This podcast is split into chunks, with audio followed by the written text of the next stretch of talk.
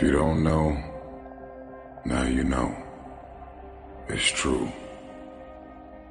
When you're ready to do something and try something new that's out of your comfort zone, that's out of your norm, it's always the one you're dating, the one you're married to, the one that's in your family, your friends in your immediate circle that will always try and talk you out of doing something special and significant.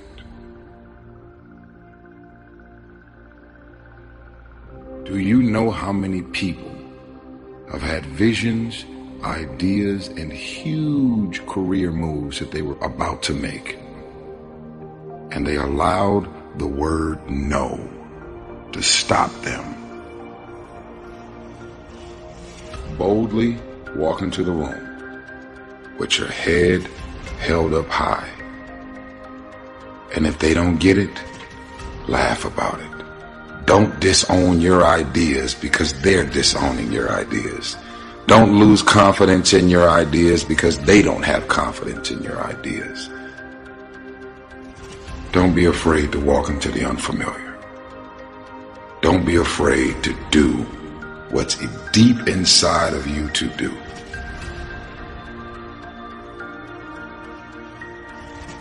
You got gifts, you got talents, you got capabilities, you got inventions, you got all of these things that you need to unleash on the world.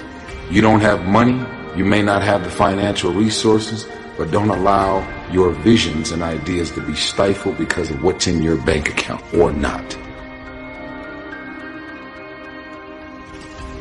And something inside of you made you say, that even though I grew up in this situation, I'm still going to work and be a better man or a woman. I'm still going to do whatever I have to do to break the cycle. I'm still going to decide that I love myself enough to do better, bigger, and more significant things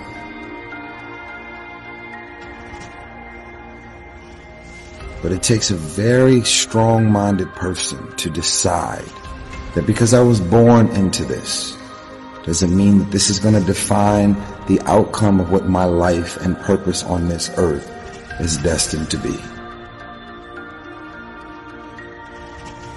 I see what's not there. I have visions.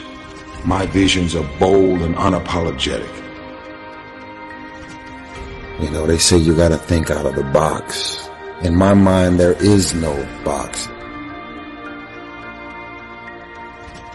To have ideas and visions and dreams and then to do any means necessary to see to it that the vision come to life. Only those that can see the invisible can do the impossible. And then there's even more power to be able to see what doesn't exist and then to be able to articulate it and verbalize it. Just keeping your minds and your spirits open to the possibilities. I'm telling you, stop being afraid of the unfamiliar.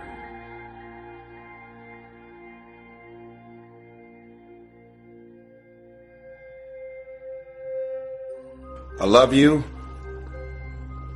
I repeat, I love you. If no one has ever told you this, if no one told you this today, this week, this month, this year, or this very second, I want you to know I love you. And I also want you to know that the fact that you're still alive and still on this earth, even though it's been challenging and rough, and sometimes you get discouraged and uninspired to keep going, God has a plan. You will grow through what you go through everything that you're going through, at some point, it makes no sense to you right now. But at some point, God is going to reveal to you why all of these issues, challenges, and problems continue to show up and what you were supposed to learn from it. You will grow through what you go through. It's time to do something significant. It's time to Get up. It's time to get back into being significant. Just woke up. You gotta do what you gotta do. What are you gonna do today to walk towards your goal? I'm just curious. I'm curious. How many text messages are gonna come through today where you respond and end up connecting with that person that can take you off your path? How much time and energy are you going to dedicate to your gift and your talent or your goal? How committed are you to producing results? A lot of people talking about what they're going to do. But how many of y'all today are going to decide to do it? I want you to write in the land of the blind, the one eyed man is king. I'm a king. Are you a king? Or a queen? I'm just asking. Are you in the gym? Are you doing anything to walk towards your goals of being in shape, more focused, getting an A plus on those tests? Are you training as hard as you know you're supposed to be training to make the team or stay on the team? You worked your ass off. You got up at 6 a.m. in the morning. You decided to stay in your college dorm and not party, drink, smoke, and get high. You decided to focus and get away from all of the distractions so that you can pass that bar exam and that test.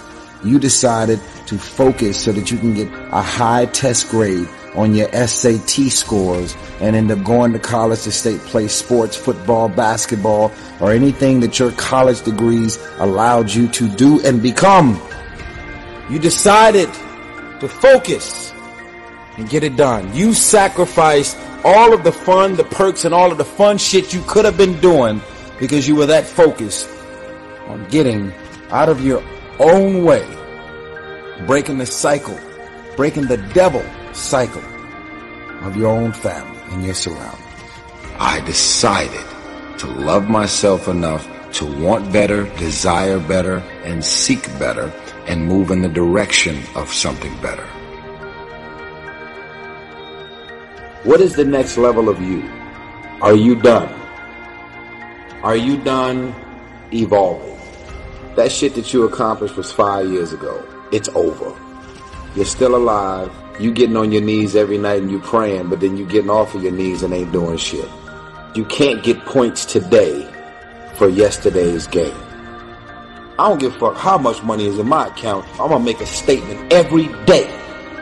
I wanna become the things that I see. Go get it. If you got a problem with your life and your career, stop complaining about it. You spend so much time on your knees, your knees are bleeding. Get up off your knees and do the work. There is more to do. I don't care how much money I have in my pocket. I'm trying to be significant. Does anybody know how much money was in Martin Luther King's bank account? How much did Nelson Mandela have in his bank account before he died? He was significant. He made a statement. He lived his life with a sense of purpose. He was selfless. He wanted to make a difference in everybody's life and everybody he ever came in contact with. I refuse to be another man that lived and died and wasn't significant. Period.